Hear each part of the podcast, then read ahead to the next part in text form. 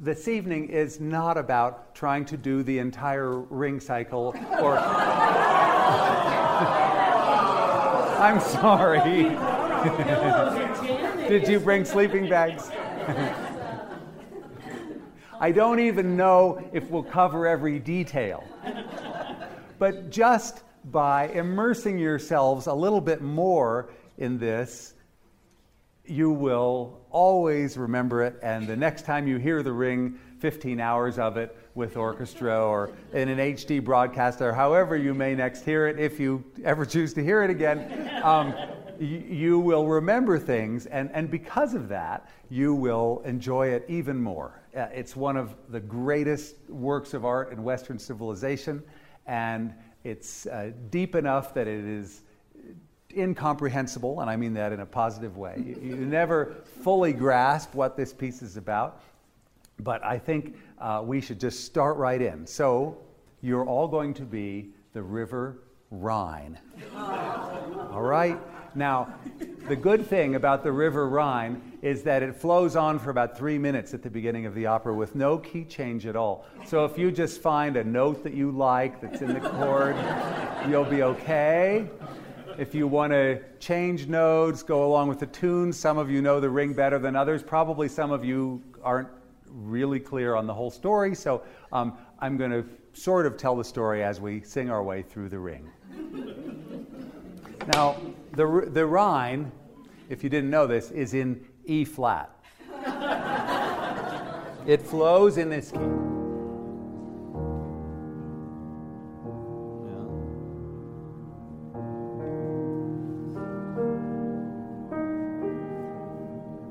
You better shut your eyes. There's a lot of uh, a lot of water out there.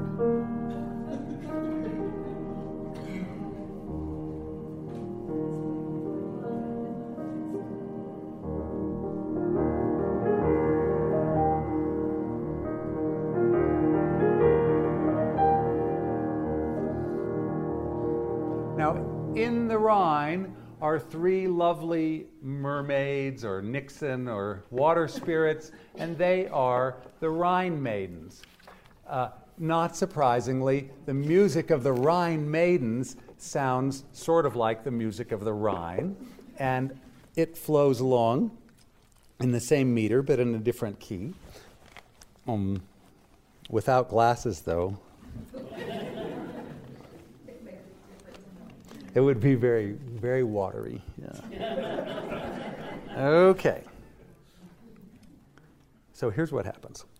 Uh, throughout the evening, la la, da da da da da, all those things are just fine. But um, if if sometimes you're moved to use uh, words and syllables, the Rhine maidens start out singing words that aren't of any language. They're they're in Rhine language. Yes.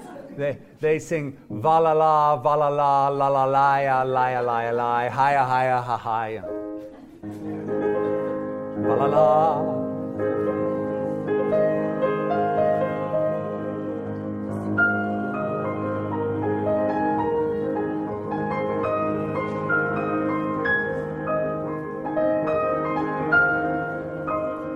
Lovely, lovely, lovely. You you don't have to be so um, restrained and shy, you know. At, at Bayreuth, the tradition is that everybody has to sit there absolutely... St- how many of you have been to Bayreuth? Yoko, you've been to Bayreuth. All right. Now, as you know, except for the stage, you don't hear a pin drop. So uh, that's that's the way they do it, but we don't want to do it that way. We're, we're going to say, I believe that Wagner, who felt that everybody in the world would benefit from being as involved with his works as possible, um, if he had known that he could have had the audience singing along at Bayreuth, he would have done it. But he didn't live long enough, and his grandchildren didn't get the message. So we're going to just sing, okay? Um, the Rhine maidens are undisturbed, they're immortal, and the Rhine represents more than just the Rhine, but all of nature. So in the Rhine, there is gold. Not just ordinary gold, but Rhine gold, primeval gold.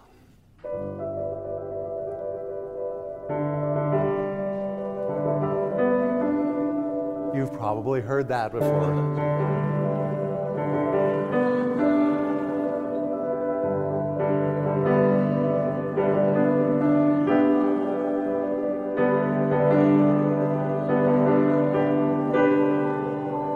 And the Rhine maidens are swimming around playing, and their job is to guard this Rheingold, but they don't have to guard it very much because it's underwater and there's nobody down there. But today, a dwarf enters the Rhine not from the top but from the bottom. He lives underground, and he comes essentially to flirt with the Rhine maidens. And uh, they think that he's ugly and funny looking, so they swim and tease him. But suddenly the sun hits the Rheingold, and he discovers something that heretofore nobody has really known, which is that the Rhine treasure is sitting right there. However, the Rhine maidens say, a person like you could never seize the gold of the Rhine because obviously you're a lusty old dwarf and you're, you're thinking about catching one of us. But the person who steals the Rhine gold, if that were ever to happen, would have to renounce love forever. Now, if you were a smart Rhine maiden, you probably wouldn't be giving this information away at all. But these girls don't have a lot of people to talk to, so not only, not only do they say that, they then say, of course, if somebody did steal the Rhine gold, they would be able to fashion a helmet, a Tarnhelm, that would enable them to assume any shape, and much more important, they would be able to make a ring that would give them power and dominance over the universe. So this little dwarf, whose name is Alberich, is unable to catch the Rhine maidens and thinks maybe as an ugly dwarf there would be more value in dominating the universe. And so guess what? He steals the Rhine gold and takes it down into the Nibelungen's land, which is below the Rhine. And uh, pretty soon, he has enslaved all of the Nibelungen to start turning the gold into the treasures that have been promised him. Now, in another part of the universe. This is the music that represents the potential of the ring. Want to give that a shot?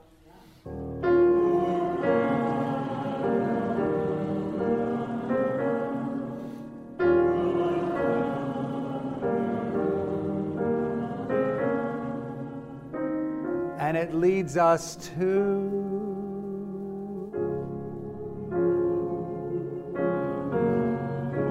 oh, you've seen this movie before.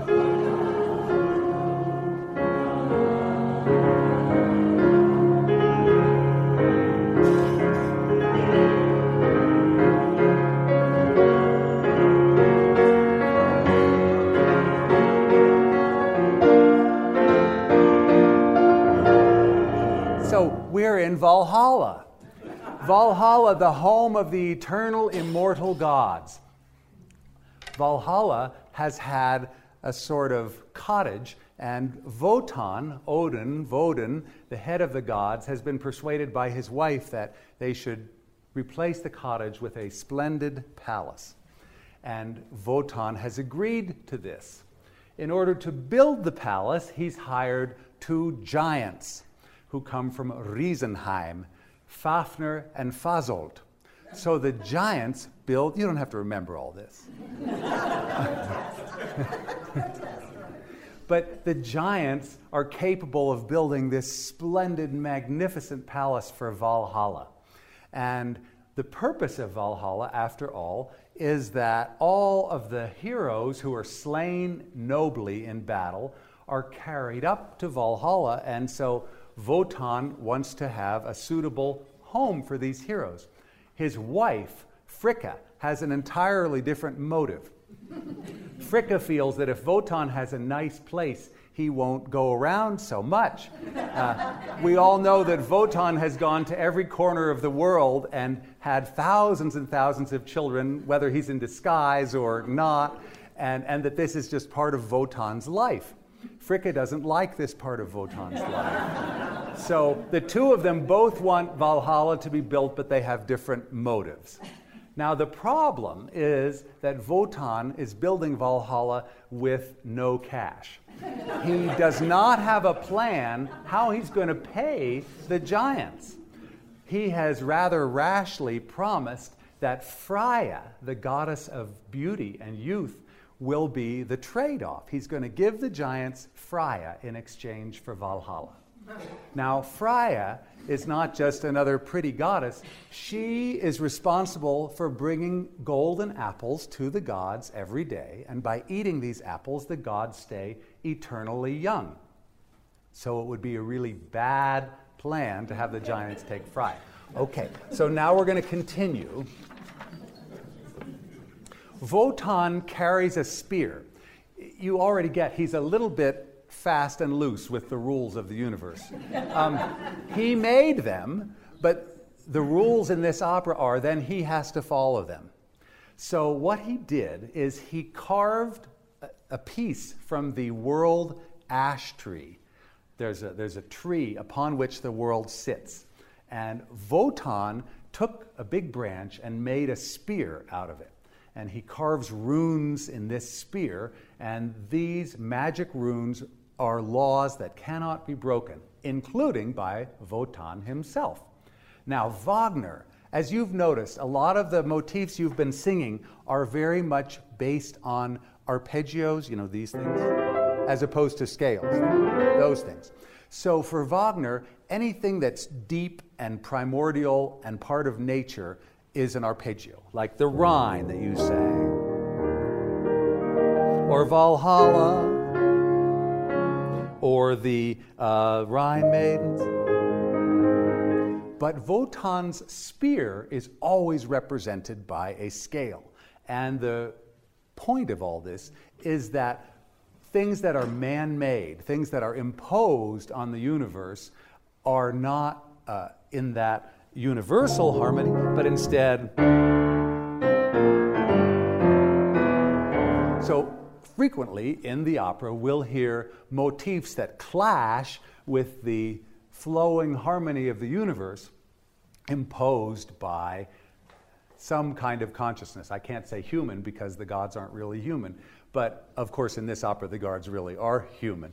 The gods are uh, eternal humans whose um, lusts and desires and foibles are god-sized. They're, they're just humans with even bigger problems that live forever. So, Wotan is, is busy trying to figure out how he's going to solve this problem, because even he sees that it was not a good idea. And the giants show up demanding Freya. You can sing the giants.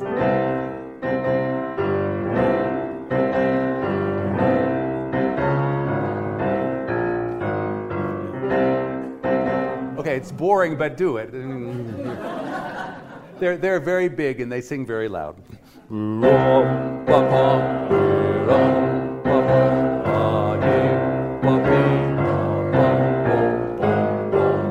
Exactly, that's good. So the giants are giants of honor. They're not going to force anything out of Wotan, but they expect their payment. And Wotan is trying to think how he can weasel out of this situation. Luckily for Wotan, at this moment, who shows up but Loge? Loge, the god of fire, is not really a full god, and so the gods don't treat him well. He doesn't get to eat the apples, and he is always off on some mischievous mission. But Loge is much more crafty than any of the other gods, and he always seems to have an insight into how he can use human nature to turn things his way. So Loge's music is uh, always chromatic. Chromatic means the notes that are right next to each other. And um, he, he is the... Um...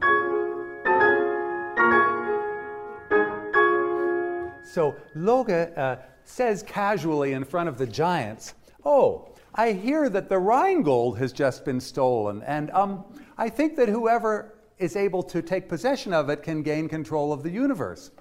And so the giants say, "Stop a moment. Maybe we don't want Freya. And Wotan rather rashly says, oh, well, we'll give you the Rheingold. Well, of course, he doesn't have the Rheingold, but, but he promises it nevertheless. And so the giants say, okay, we'll give you a day and we'll come back. And uh, if you have the Rheingold, then we'll take that as a payment for building Valhalla for you. So the giants go away.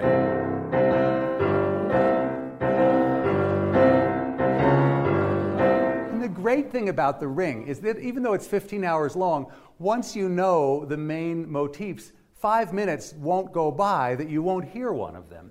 And so you're engaged in a way that it's very difficult to remain engaged for fifteen hours of totally new music. Um, that's just the value of getting to hear it more than once. So, where are we in our story? Um, all right, so Loge is um, telling about the Rheingold. This motif is Rheingold, Rheingold. That's the, the name of the first opera, Das Rheingold, the gold in the Rhine. Uh, we have heard the Rhine maidens sing that earlier and higher in the opera. But Loge is not a soprano, so he's, he's singing about it.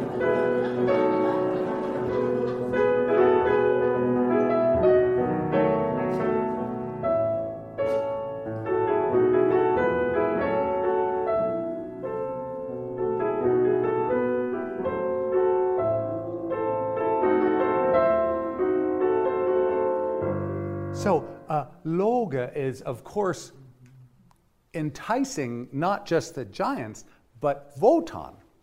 Wotan would like to have even more control than being the supreme being of the universe. And so he thinks he wants that ring uh, for himself. Now, Loge is concocting a plan. How are they going to go down to Nibelheim, where the Nibelungs live, and get that ring? Well, we go down to Nibelheim, and you can hear all the dwarves on their anvils banging with their hammers.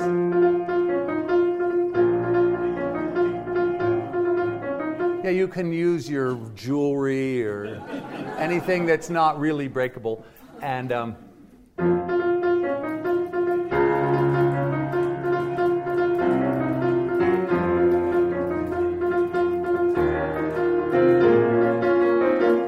So in comes uh, Alberich. Now remember, Alberich is the dwarf who stole the gold in the first place. And he is now the master of everyone, because not only can he, with the Tarnhelm, make himself into any form, large or small, but he can make himself completely invisible. And he himself had the ring forged. So at, just to be clear, at the beginning of the ring, there is no ring. The ring doesn't exist until Alberich has it made. Even though the potential of the ring is there, it's unrealized. So by now, the ring exists, and it gives power, absolute power, to the person who holds it. But it won't surprise you to know that nobody can hold it, because anybody who holds the ring and the absolute power that goes with it is destroyed. So Alberich has the ring. Loge and Wotan come to him. They say, oh, incredible that you have all of this power. Show us what you can do. And Alberich turns himself into a gigantic dragon. And Loge says, oh my God, that's terrifying. But is it possible that even a small creature can be emulated with the power of the ring? And in order to demonstrate this, Alberich turns himself into a little toad.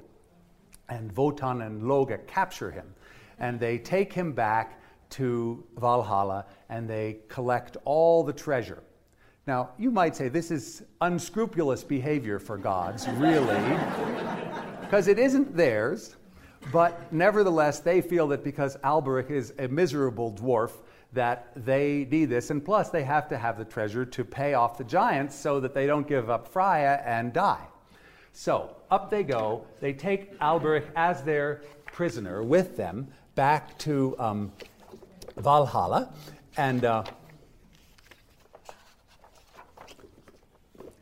I did a really good job figuring out how to do this story in forty-five minutes. Okay, so um, he says, uh, Alberich can't do anything, he's powerless, but he says, the ring which I had made uh, has the power to do whatever I command it to, even though you have now taken me prisoner. And I command it to curse you so that you shall never be happy. Whoever does not have the ring will always desire it, and whoever does possess it will always be miserable.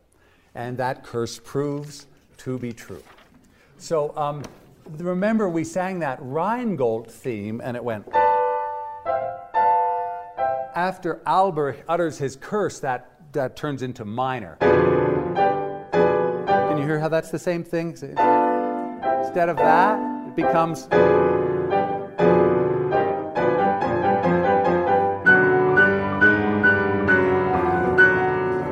So Alberich goes, and uh, the gods are left feeling not so good about the curse, but really good that they're about to pay off the giants. Now the giants come.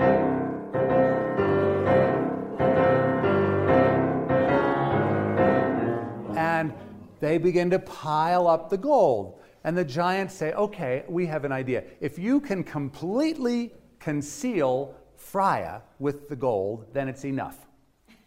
They have completely concealed Freya, but then Fasolt says, I see some of her hair. And he spots the Tarnhelm, and he says, you have to give me that. And so, reluctantly, Wotan puts the Tarnhelm on the pile of gold. And they're about to go off when suddenly one teeny glimmer of Freya peeks through, and of course they end up having to give the giants the ring. The giants go off with their gold.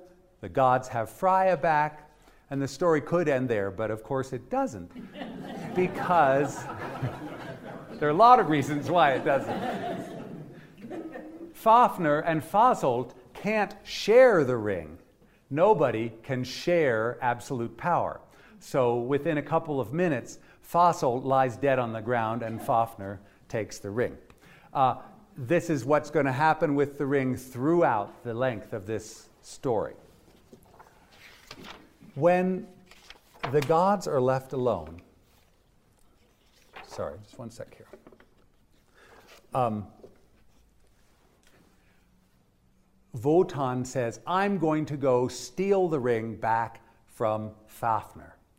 And out of the earth comes the primordial goddess Erda. Now, Erda has more influence over Wotan than any other god or goddess. He may not like what she says, but he always listens. So when she appears, oh, notice, this is the theme of the Rhine, right? And Erda is the same thing, but in minor.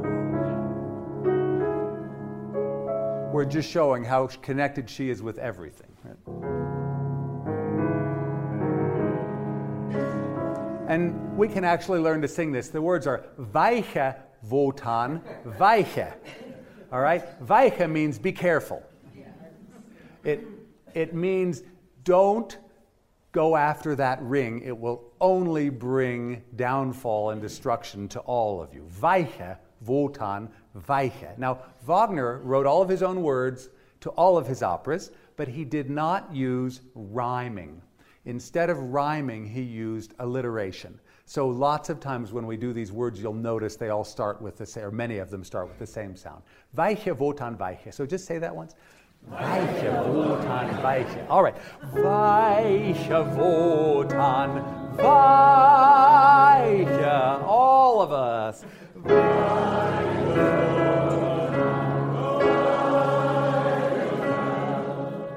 This is wonderful. You know. I probably have told you that when I've conducted in Italy and we're doing Il Trovatore or something, the audience is singing along from beginning to end. But in Wagner, it so rarely happens. And you've got to imagine, you know, you're sitting in Seattle or San Francisco or the Met, and some great singer, Stephanie Blythe, is up there singing Weichevo, and from the audience, she hears this rising sound. Well, it's great. I just think There's nothing better than that. Flee des Ringes Fluch. Fly from the ring's curse. But notice again that alliteration, flee and fluch. So, um, Erda persuades Wotan that at least direct theft of the ring is not a possibility. And at the end of her song, we hear the motif of the end of the gods. So if the origins of nature in Wagner are like this, the reverse of it is the end of the gods and the earth going back to something else.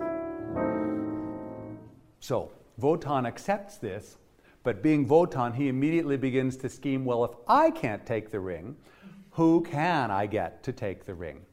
And he figures out that if somebody who is a completely free-willed being takes the ring and doesn't really have any interest in having it for themselves, that that would be a very convenient way to regain absolute power, which he can tell he's beginning to lose his grasp on. So he has a big plan in mind, which includes having um, some children around uh, the universe to put in place for when he needs them. So uh, he goes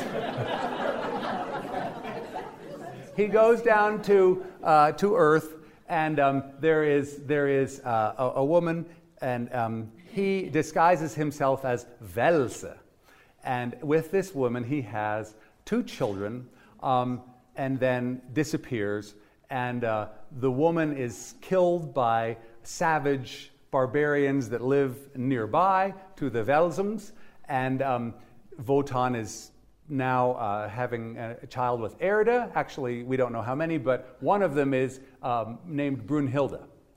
And Brunhilde uh, becomes, yeah, that's who Brunhilde's mom is. That's why she's so cool. Brunhilde is, as Wotan says, his right arm. Everything that passes through his mind, she executes as his will. And Brunhilde and her eight sisters, and we don't know if the eight sisters are different mothers or the same mother, um, fly around the universe on winged horses and collect the warriors who've been valiant in battle and brings them to Valhalla now that it's been built. So Brunhilde is also part of this big plan. All right, on we go. Oh, I'm just going to play you some of this fabulous music because uh, Wotan has an idea. Sorry.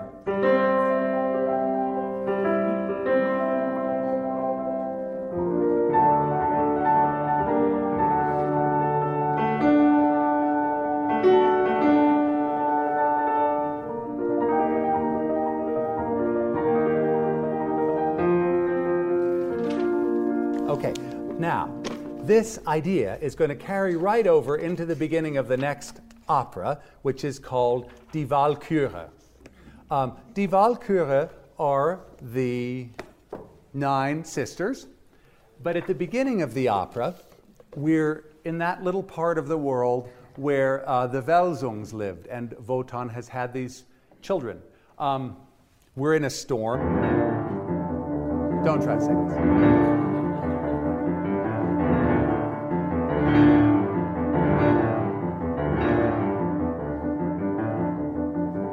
So in, in the middle of all this, we begin to hear um, uh,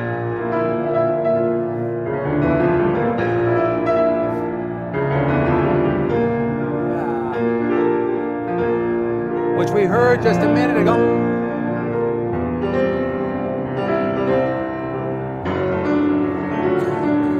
So heroic deeds are afoot. We just don't know what they are yet.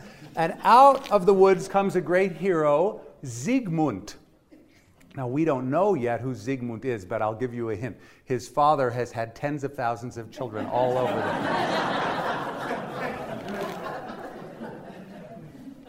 Siegmund finds a little house, and he goes in because he's been pursued by enemies, and it's the only refuge he can discover in the forest.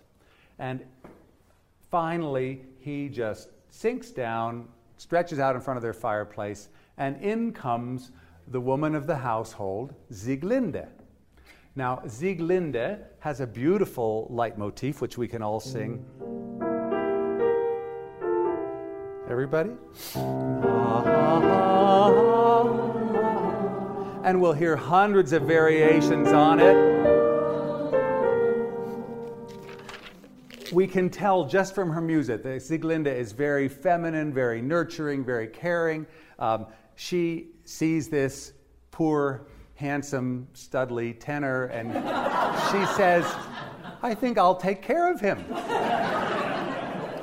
So she gets him something to drink, and um, he begins to tell a little bit about himself, and we hear her theme expand into something. And uh, pretty soon, we hear a music which is the love between these two people who are just meeting for the first time.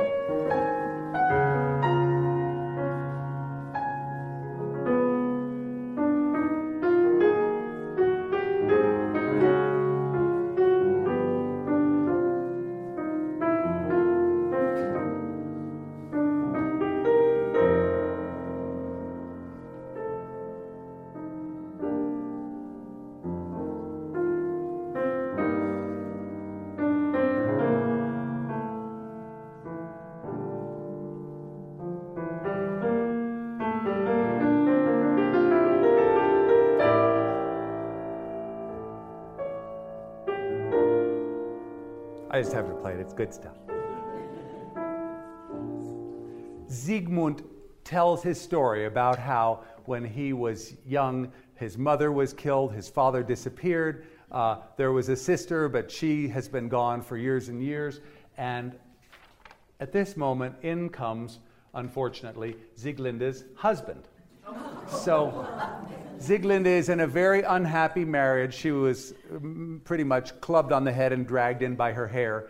And um, Hunding, her, her husband is Hunding. Now, Hund in German is a dog. So even sort of implied in his name is that he's not a great hero. Uh, he's, he's just a brutal man. That's Hunding, okay? Let's all be Hunding for a second.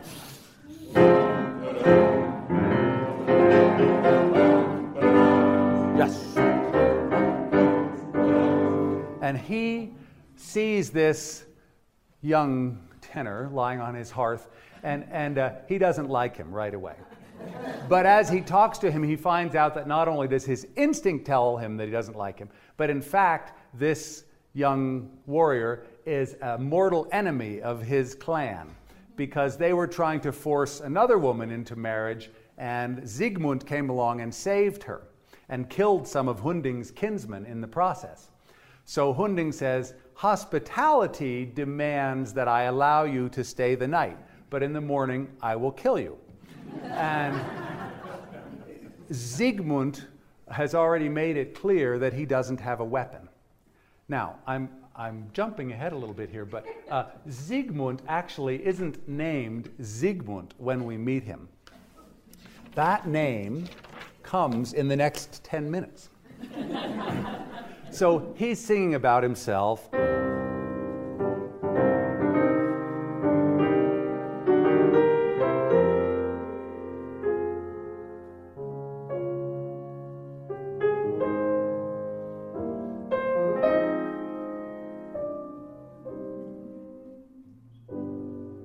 And Sieglinde is falling more and more deeply in love with him, but Hunding says, Weib, it's time to go to bed. So he drags her away, and Siegmund is left alone. Now, Siegmund remembers something that his father told him. He says, my father promised me that when I am in the greatest need, there will be a sword for me.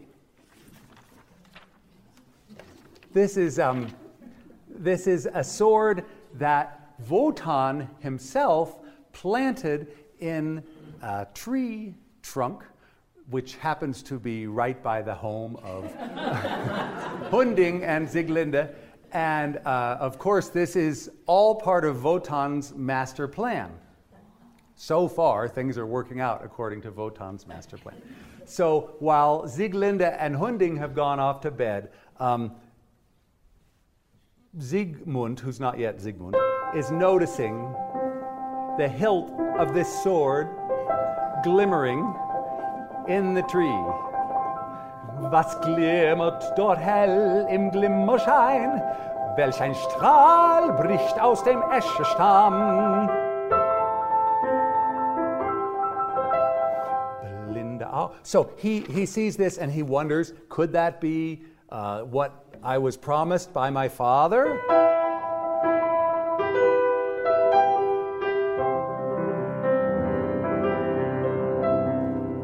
So here he is ruminating about the possibility of this sword when Sieglinde reappears. And she says, I gave my husband a really strong drug and he's going to sleep for a long time.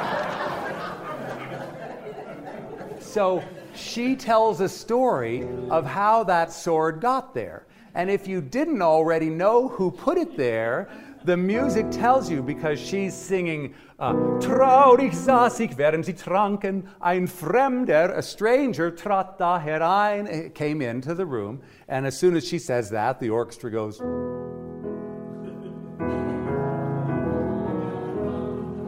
See how good it is that you know these things? So she's singing about the stranger, and she doesn't exactly know who it was, but she has a little inkling too, because it's her father. Um, and meanwhile, the orchestra's playing the Valhalla motif. So they are um, falling in love more and more. And Sieglinde says, oh, if you were only the person, and suddenly the music becomes very heroic.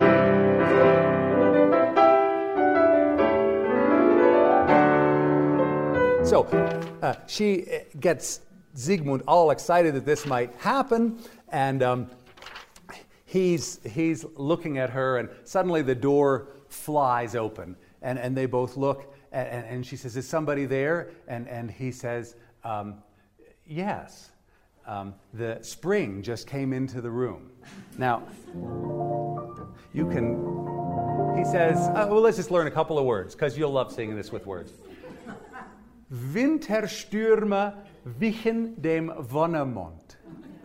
Okay? Winterstürme wichen dem Wonnemond. You can be sort of right. You just get the v, v, v thing. Okay? In mildem Lichte leuchtet der Lenz.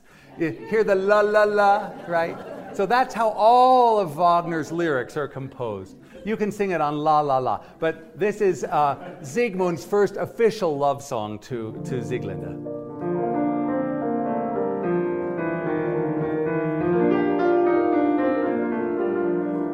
Winterstürme wichen dem Wonnemond, in mildem Lichte leuchtet der Lenz, auf blinden Lüften leicht und lieblich, wunderwebend er sich fühlt. You want to all do it now that you know it?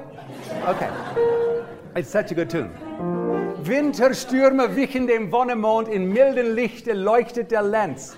Auf linden Lüften, leicht und lieblich, wunderwebend er sich wiegt. There's like eight words that begin with V and eight words that begin with L. Okay. Here you go. Winterstürme wichen dem Wonnemond, in mildem Lichte leuchtet der Lenz. Auf linden Lüften, leicht und lieblich, wunderwebend er sich wiegt.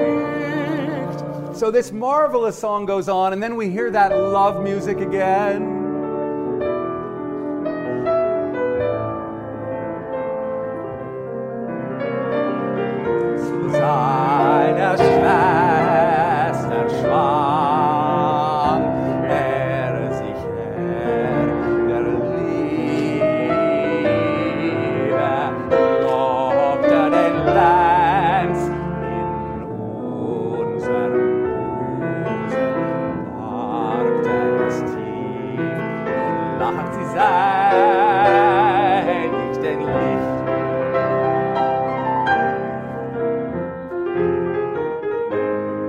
So he sings this impassioned rhapsodic love song to her and says um, uni- that, that love and spring are now united. And her uh, response to this is to sing, you, you are spring. Du bist der Lenz. Can everybody just say that? Du bist der Lenz, yeah.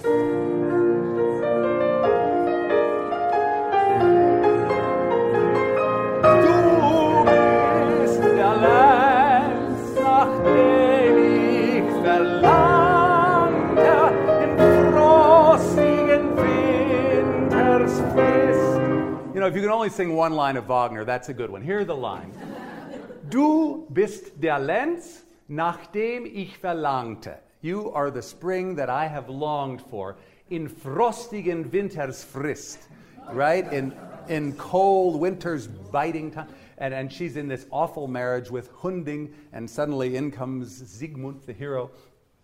Du bist der Lenz, nach dem ich verlangte, in frostigen Wintersfrist. Here we go. And du bist der Lenz, nach dem ich verlangte, in frostigen Wintersfrist. Dich grüßte mein Herz mit Heil. Als dein Blick zuerst mir erblühte, fremden Uhr. All right, so she sings to him about how he has changed her life and brought spring into her life, and the two of them become more and more in love and enraptured with each other. And uh, at a certain point, she says, so what is your name, really? And he says, uh, whatever you want. And so she names him Siegmund. That's why I said he's not really Siegmund. A lot of things happen during the course of the opera. Like there's no ring at the beginning of the ring, and there's no Siegmund, even when you think Siegmund is coming on stage. So he becomes Siegmund in the course of their love duet.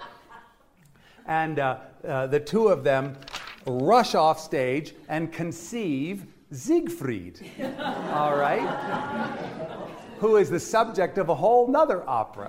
Uh, but meanwhile, of course, the all-knowing gods are very aware of what has happened, and Wotan gets in trouble again for his planning because Fricka, his wife Fricka, doesn't feel that these two should be allowed to live after committing incest. So we all know Hunding is about to fight Siegmund anyway, and um, Wotan says to Fricka, well, he did this of his own free will, and she says, oh, give me a break. You put the sword there, you conceived the children, you put them in the house. I mean, this was a setup, if ever there was one. And so Wotan says, well, just because your morality is so limited to, it's just... such a marital squabble, right? Your morality is so limited. And she says, look on your spear and you tell me what the rune said that you wrote. And he's like, oh, so, okay, here's Wotan. He goes, I promise I will not save Siegmund. And she says, and not your Valkyries either, because she's onto him. So he summons Brunhilde and he says to her, you must allow Hunding to kill Siegmund. And Brunhilde says, is that what you really want? And he says, that's what I have to do. Those are the commands. Do what you got to do. So Brunhilde visits Siegmund with Sieglinde and says, um, you're going to die, but I'll take Sieglinde and let her be safe.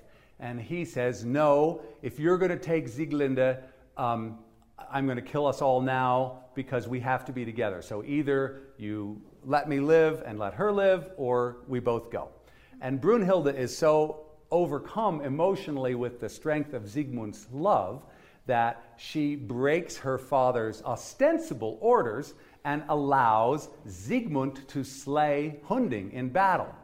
Well, Wotan is furious, so he comes and shatters the sword Notung, that sword that Siegmund pulled out of the tree Notung. He shatters Notung with his, with his uh, staff, and Siegmund has to die. Uh, and then Hunding, who's feeling all triumphant, is gloating when Wotan just says, and you can die too, and just pops him out very quickly. So Hunding and Siegmund are gone, but Sieglinde and the baby Siegfried inside of her live on. And Brunhilde knows that Wotan is very angry and cannot uh, allow uh, Sieglinde to live if he's following orders. So she sends Sieglinde away with her sisters, who can't protect them the, themselves, but promise to take um, Sieglinde and the baby to a cave where Wotan doesn't go because it's right near where Fafner the dragon is. And I know, it's a lot of stuff. Uh, but Brunhilde is really trying to do what she knows her father really in his heart wants to have happen. Now, this is what you've been waiting for, I know. Yeah, the ride. Brunhilde and her eight flying sisters. All right, so if, if you wish to um, remain seated, you may, and if you want to fly around the room, you can. So, b- Wotan has sort of ordered a convocation of all of the sisters to um, solve this problem, have a little family conference, and they, they all come flying in.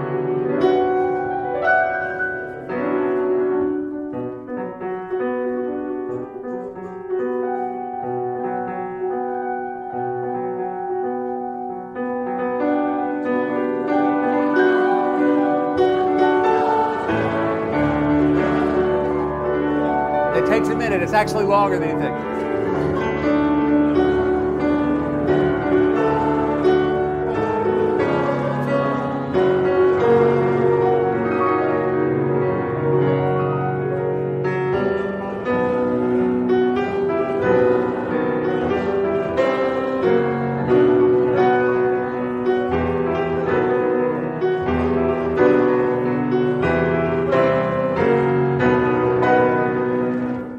The girls.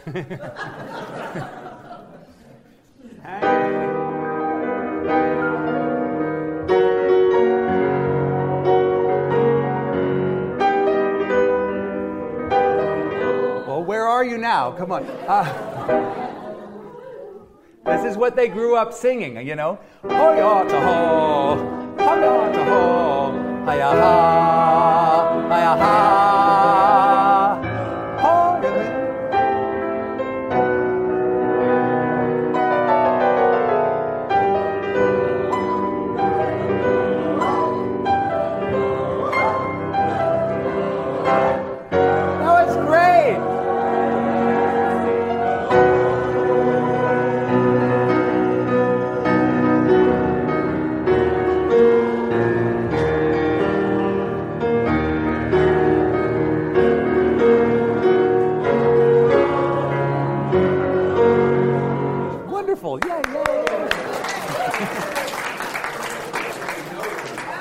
Now, we're already at Act three, okay? I just want to give you a, a friendly reminder that in real life, these operas take a lot longer. Um, I was conducting at the Vienna Chamber Opera, and I wanted to see Die Walküre at the Staatsoper, which is, you know, a ten-minute walk away.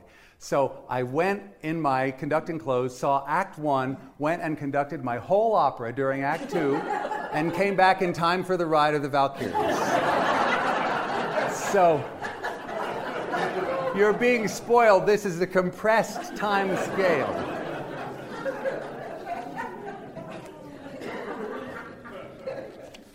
So the girls sing and sing and sing, and it's absolutely magnificent.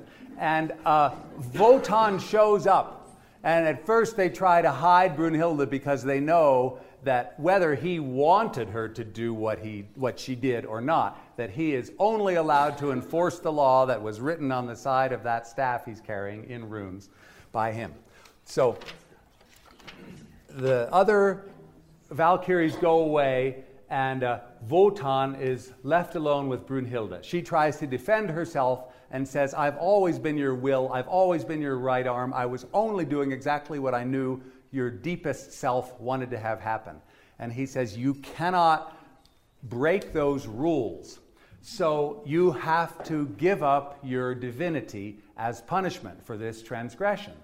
And uh, she says, is there any way that you could make me not a prey to ordinary mortals? And so Wotan's concession to her is that he will put her in a ring of fire on a mountaintop. So only the bravest of mortals would ever even venture near her. So he puts her, with Logi's assistance, in a ring of magic fire. That's got some good tunes for you to sing, too. All right, so um, magic fire has, has a couple of parts. This is the magic, not the fire. Okay, remember that. Then we have okay. Now, what I need is to break you up into three groups. All right, you're group one. Uh, this side is, is all group two, and everybody else is group three. Now, group one, if you would oblige me with this music. Boom, boom, boom, boom, boom, boom, dee, boom, ba, ba, ba, ba, ba, ba, ba. Let's have a little rehearsal. Here we go, two, three.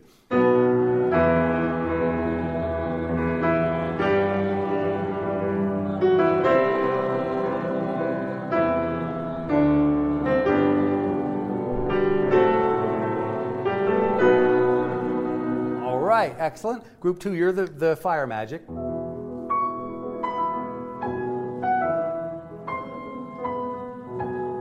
Okay? Now, don't worry, it's all going to work out. The magic of theater. All right. Now, I need, um, I need one other thing.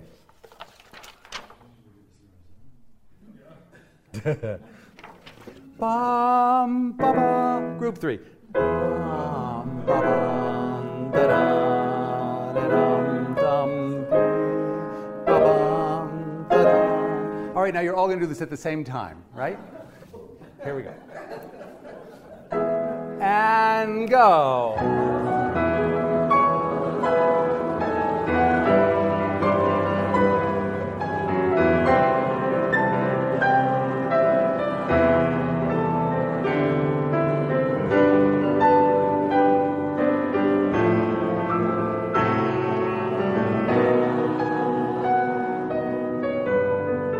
You're still standing. That was good. That was good.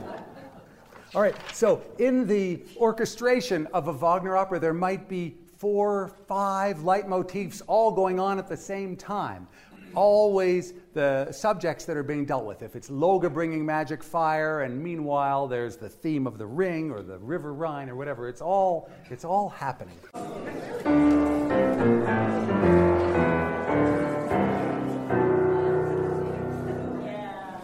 Somebody pointed out to me I was very remiss at the end of part one because there's a beautiful song that Wotan sings to his daughter. Uh, so we're just going to touch in on that to remind us where we were in the story. Brunhilde has requested Wotan that if he punishes her and makes her mortal, at least he could encircle her with fire. And he obliges her. And in the music uh, that ensues, you'll hear at least four motifs that you know now already. So,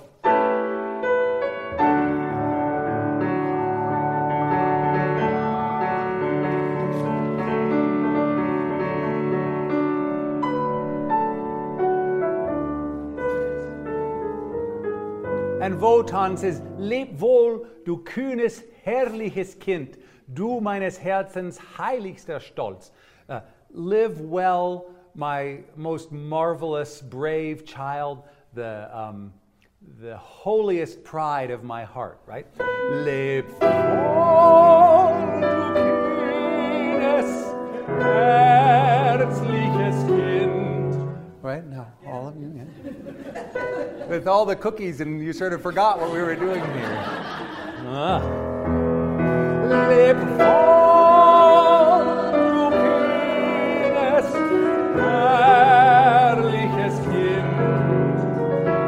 Du meines Herzens heiligster Stolz.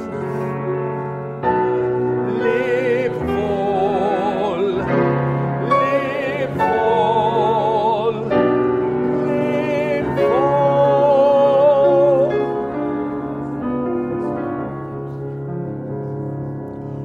Muss ich dich meinen und darf nicht mehr dich mein Grüß dich mehr grüßen. So, at the end of this song, he does the magic with his spear.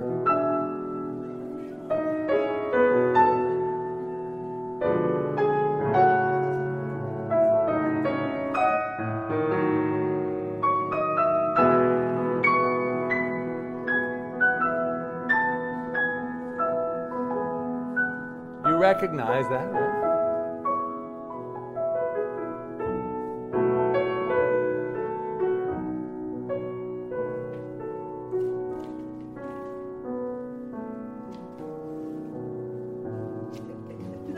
Just, you know, that's how it happens.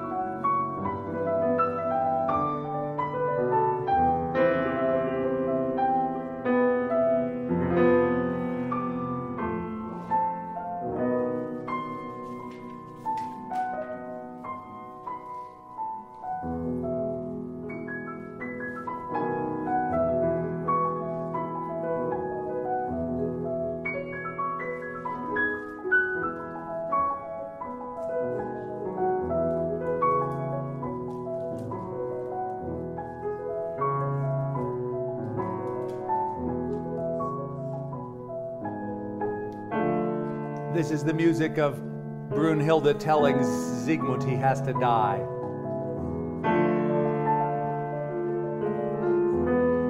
Todesverkündigung.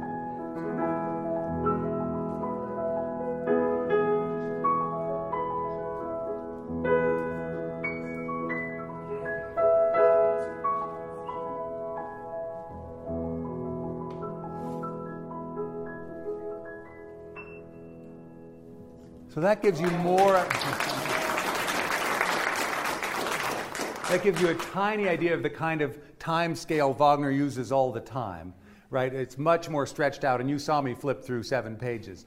So um, it's that, that by creating the opera house in Bayreuth, he felt that if you took people away from their daily cares, they could go into a completely different state and immerse themselves in a theater production, uh, in the ideas of his drama, in the art, uh, without the distractions of the outside world. And, you know, that, that's a very daring experiment. Nobody had tried to do something like that, and it was, of course, successful, uh, partly because King Ludwig the Second was willing to uh, finance the project. But, uh, he, you know, Ludwig had been a huge fan of Wagner since he was a boy, and um, I think that he felt Uh, completely, uh, he was very enthusiastic about, about doing that. He just, he found it was a, a perfect match. So, um, we know now that the child that was conceived by Siegmund and Sieglinde, uh, Siegfried, was left in that cave somewhere near where the dragon Fafner. Oh, I didn't mention that, that Fafner, the giant, turns himself into Fafner, the dragon, so that he can guard the treasure most effectively. And um, Siegfried is growing up. He's an adolescent boy, but he's, of course, no ordinary adolescent boy. And the person who has raised him is the best smith, best metalsmith among the dwarves, and this is Alberich's brother, Mime. Okay, so Mime is always uh, at the anvil, and so we hear that music. I don't know if you remember. That's good for you.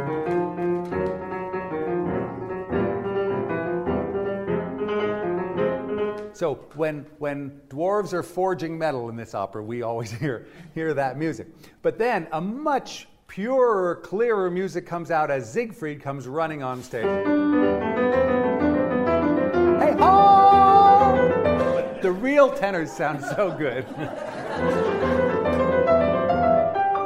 All right, he is um, playing, he's found an animal playmate, a full-grown bear, and uh, he comes running onto stage with this bear, which terrifies poor old Mime. But uh, Siegfried, who's by now sung up to a high C and put this bear into submission, uh, is, is clearly quite an extraordinary kid. And he's also a handful. He's a handful for Mime. Now, Siegfried's um, christening present, as it were, was the broken pieces of Notung, the sword, because when Wotan smashed Notung with his spear, um, Brunhilde picked up the pieces and they went with Sieglinde to the cave. So um, this, this sword cannot be forged back into a sword. Mime, who is the best dwarf smith, and the dwarves are the smiths of the world, um, can't get these pieces back together. So um, let's see. There's a lot of the ring that we have to skip, and I'm really sorry. But Wotan now disguises himself as a wanderer and comes down to uh, Mime and inquires who, who is the boy, and of course he knows all, they both know all the answers, but this is for the audiences who might have missed the first two nights of the ring.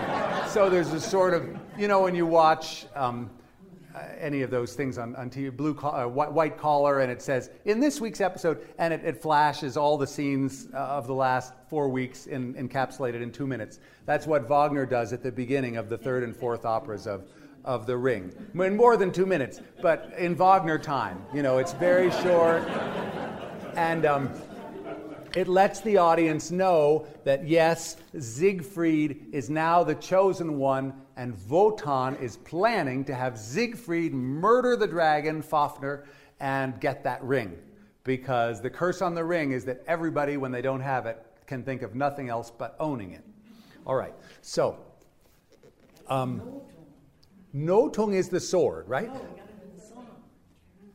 Oh, you got to do the song. Okay, all right, so, all right, we'll do the song. Um, but just, Mime somehow knows that the sword is called Notung, and and um, Siegfried has heard this too, but uh, he he's trying to. Let's see. Notung.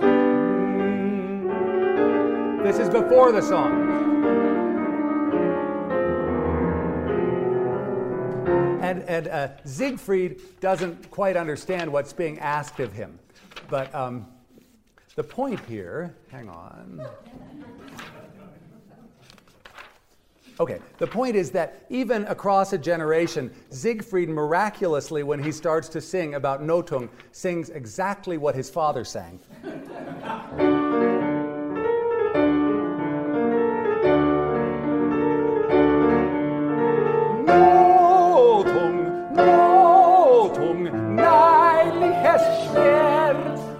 Notung, Notung, neidliches Schwert. In any range you find comfortable. Here we go. Notung, Notung, neidliches Schwert. Was müsstest du zerspringen? So, he... he knows that it's important that he forge this sword. And um, what he, he does, uh, Siegfried does, is goes out into the world and brings home some wood. And he sets the wood on fire to um, put under the metal. And what we learn is that Siegfried casually, without, inst- without um, knowing it consciously, goes to the world ash tree and takes some wood from that and sets it on fire. And uh, so suddenly we have this uh, supernatural blaze. Mm. Notung, Notung, neidiges Schwert, jetzt haftest du wieder im Heft. So he's forging this sword that was unforgeable to anybody else. And at the end of Act One, uh, we hear the triumphant music of Siegfried.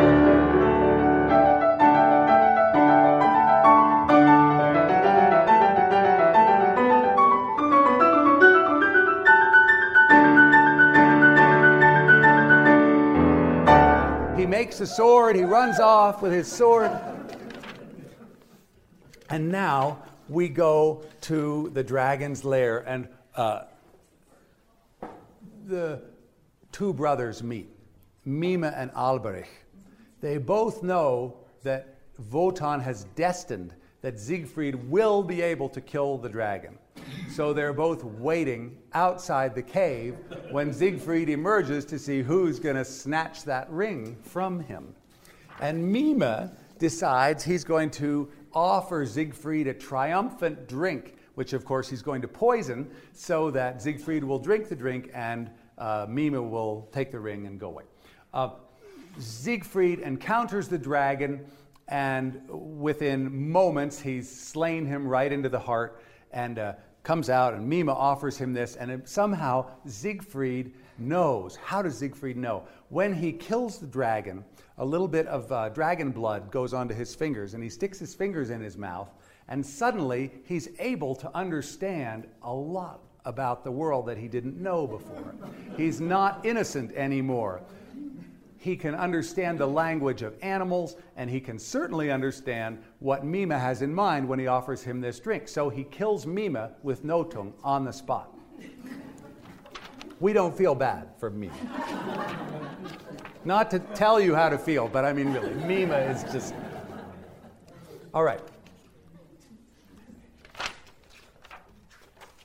Uh, we don't feel bad for Fafner either.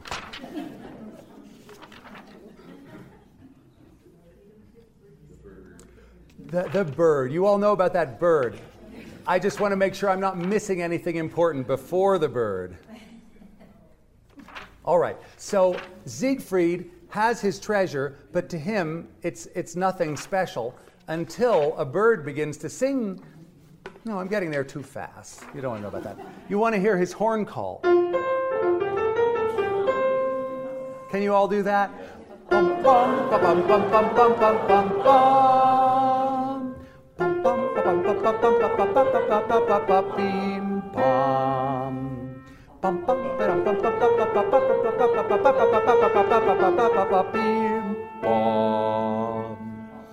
Now you'll recognize this theme. Ba-bum, ba-bum, ta-ta-ti, bum-bim, ba-bum, ta-tim, ba-ba-bum. So we have Siegfried and we have the destiny of the ring all together. Siegfried, now having tasted dragon's blood, hears the wood bird.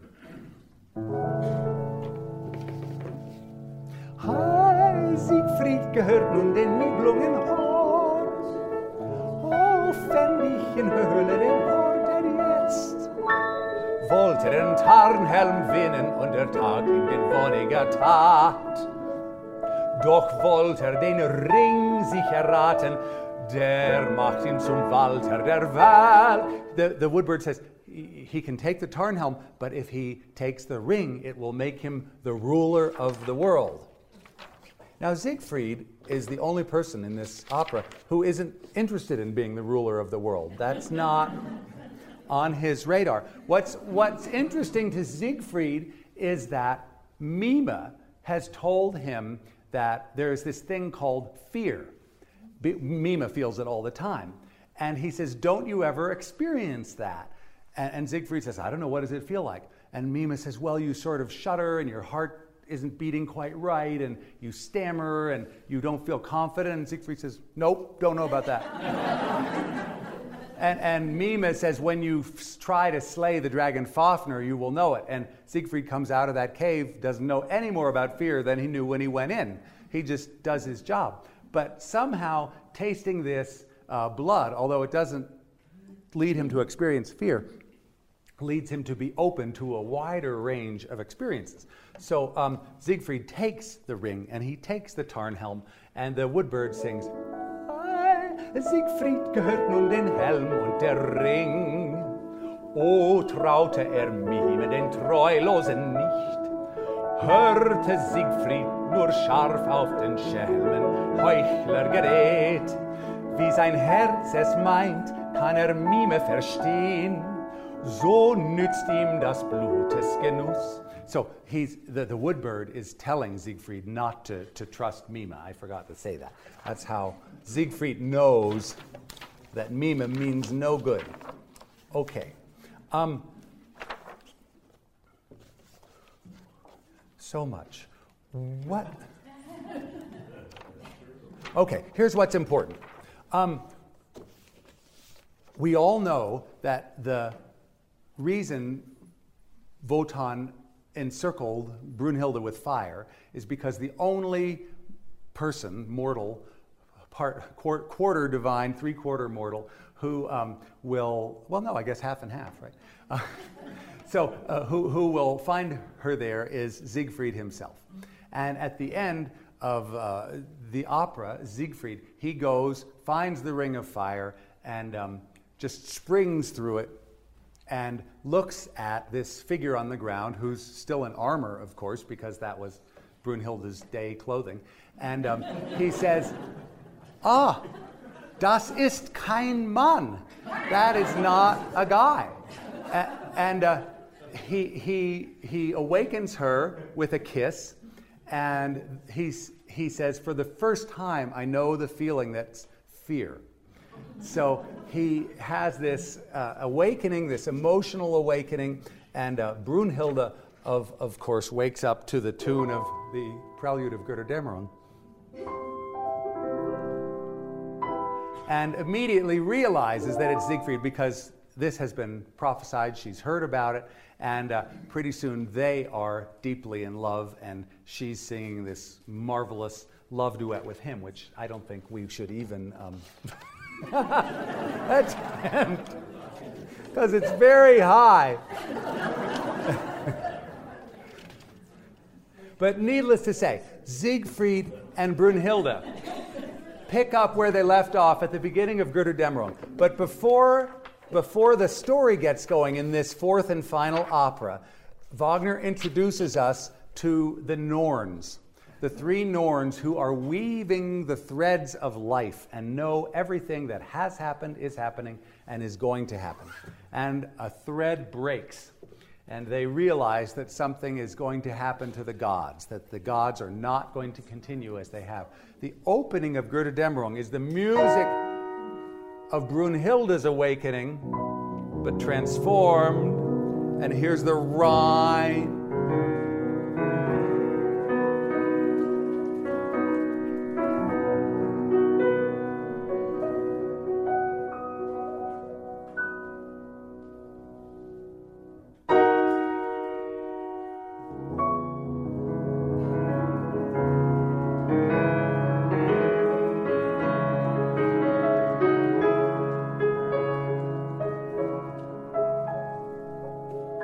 Those of you that have heard Götterdämmerung knows that the orchestra plays it much more slowly than that, but you can create a lot of sound effects with an orchestra, um, so that's, that's why I'm not doing it at that kind of tempo. Um, all right, so Brunhilde and Siegfried, as promised, deeply in love. You have to say, when Wagner writes a love theme, you never wonder if it's something else, right? I mean, it's so marvelous.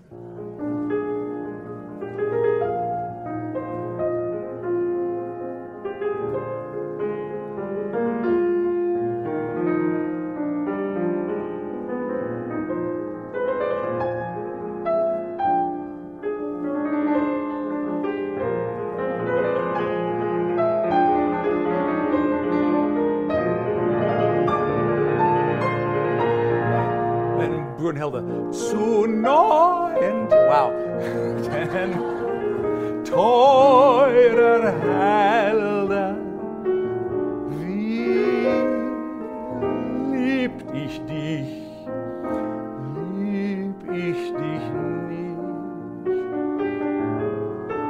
Okay, so we know that this uh, love of theirs is the love between two people who are half and formerly divine. So um, it's more than an ordinary human love. And uh, the world knows about them.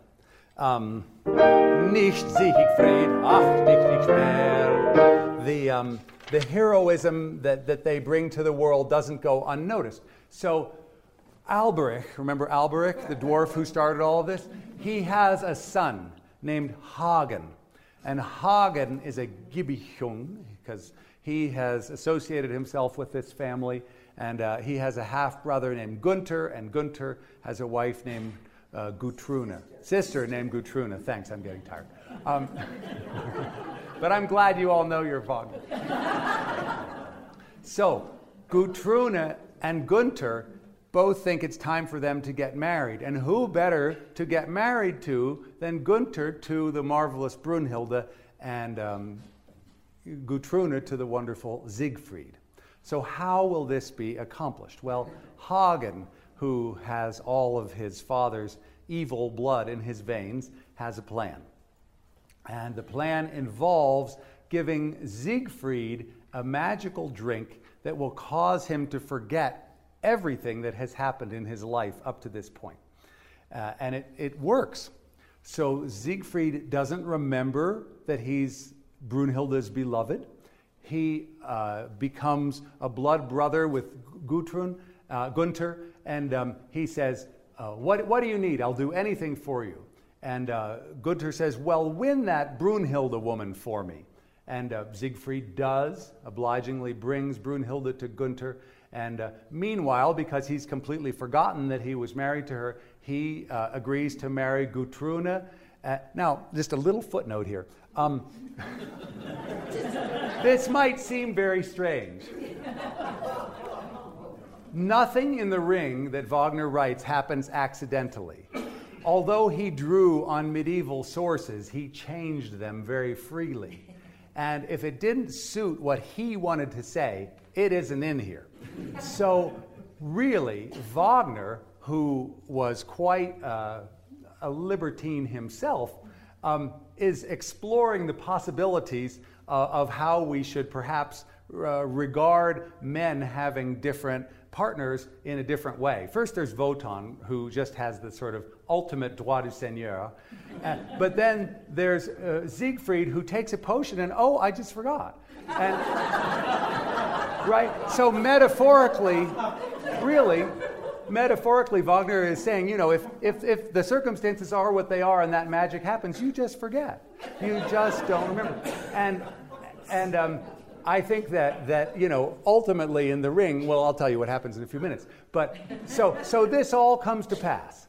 And uh, meanwhile, Hagen says... Um, to Brunhilde, who of course hasn't forgotten anything, uh, don't you want to avenge yourself on Siegfried? And she's so enraged because their love was so important to her, and of course to Siegfried too, but he doesn't remember that, that he, she gives away Siegfried's secret. She protected his body with magic charms so that he could never be harmed, but she never bothered to do anything to his back because she knows Siegfried and he would never turn his back in any battle situation, so it was unnecessary. A waste of potion, I guess, I don't know. But she didn't do it.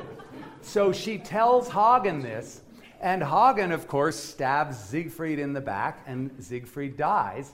And uh, at that moment, as he's dying, um, Hagen gives him an antidote so that he can remember everything.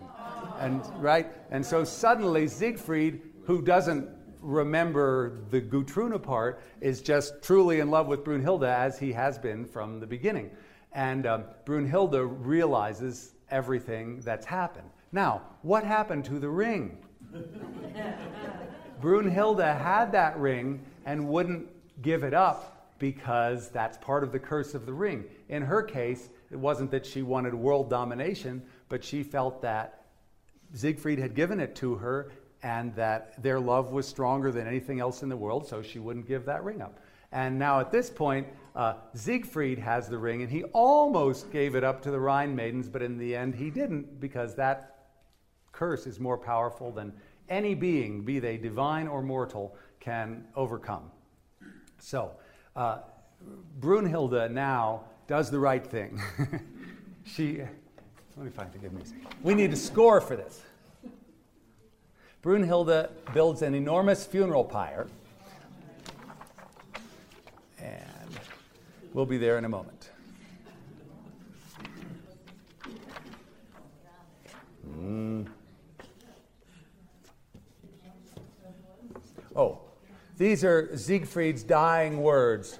This is the open. This is the, the, the music that he awakened her with in the first place, and the music that opened Götterdämmerung. Brunhilde.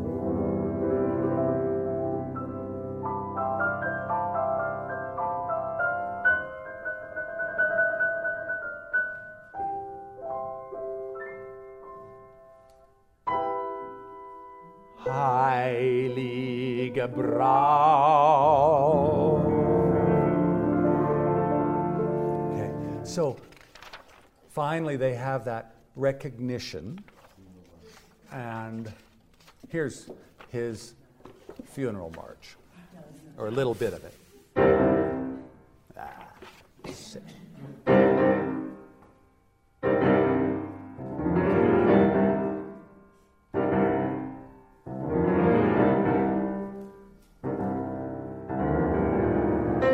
You've heard this?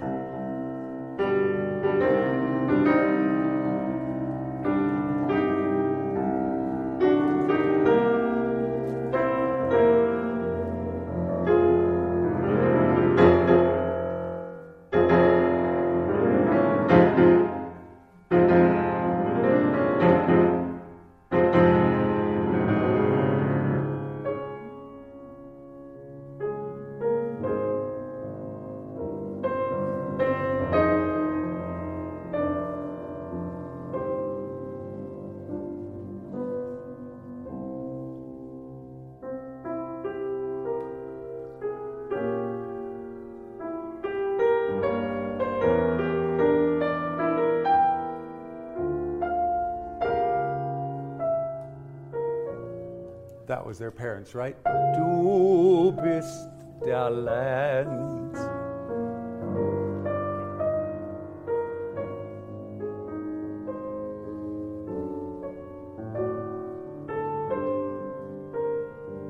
So Brunhilde then mm, gets on Grana, Grana the horse, and rides in to the fire. But of course, she can still sing for about fifteen minutes.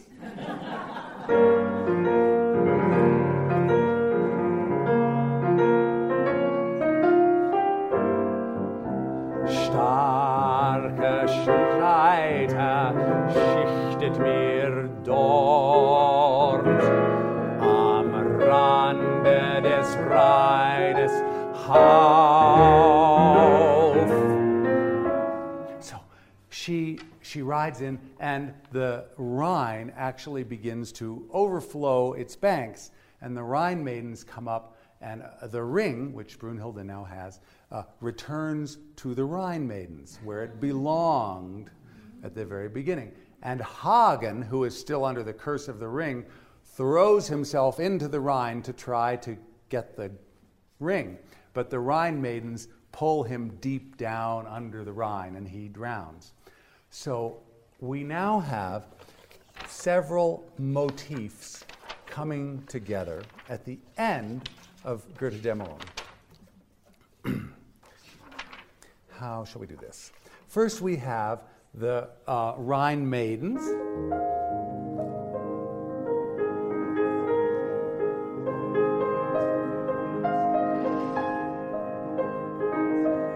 And then Valhalla on top of that.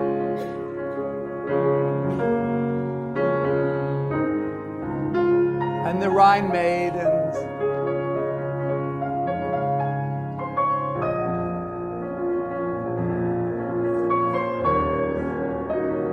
Now, what's that fabulous tune?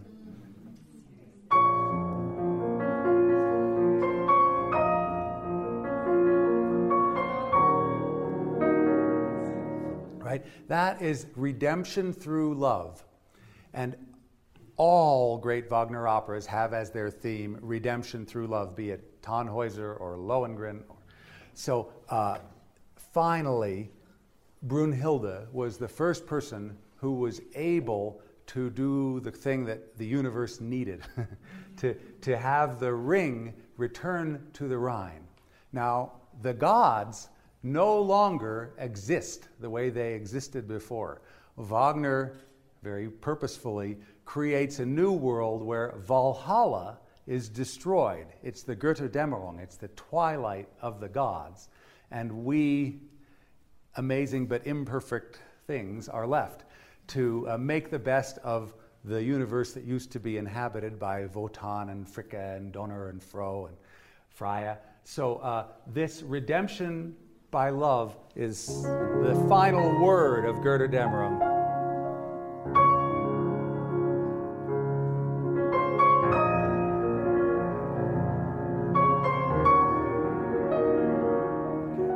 However, while that's happening, we have the Rhine Maidens music and the Valhalla music happening at the same time. So now I'll put it all together.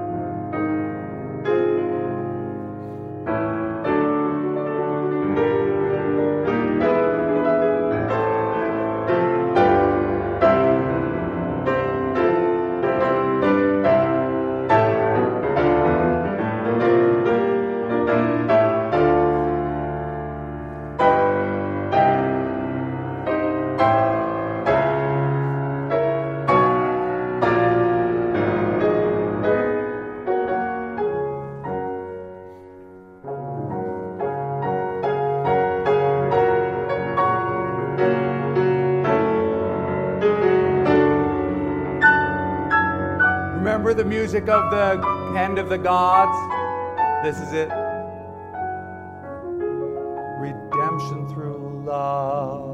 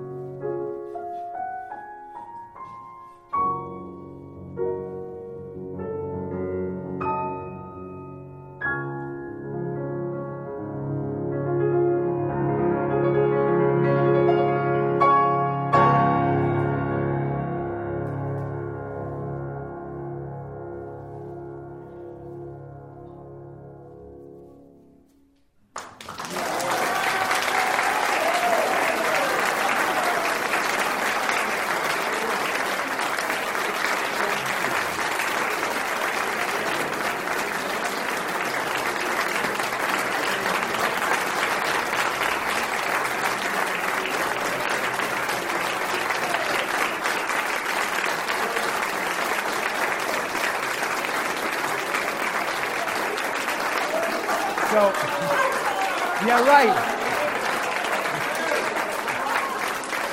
If there's anything you didn't get to sing, we can do it now. Huh? Forest murmurs. Well, we can't really sing that.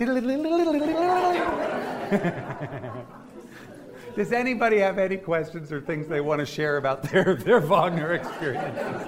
Yes, ma'am.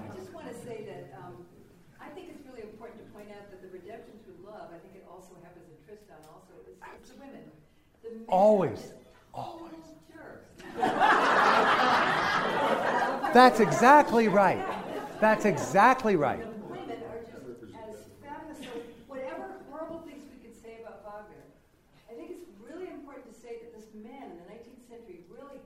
He got that. And you know what?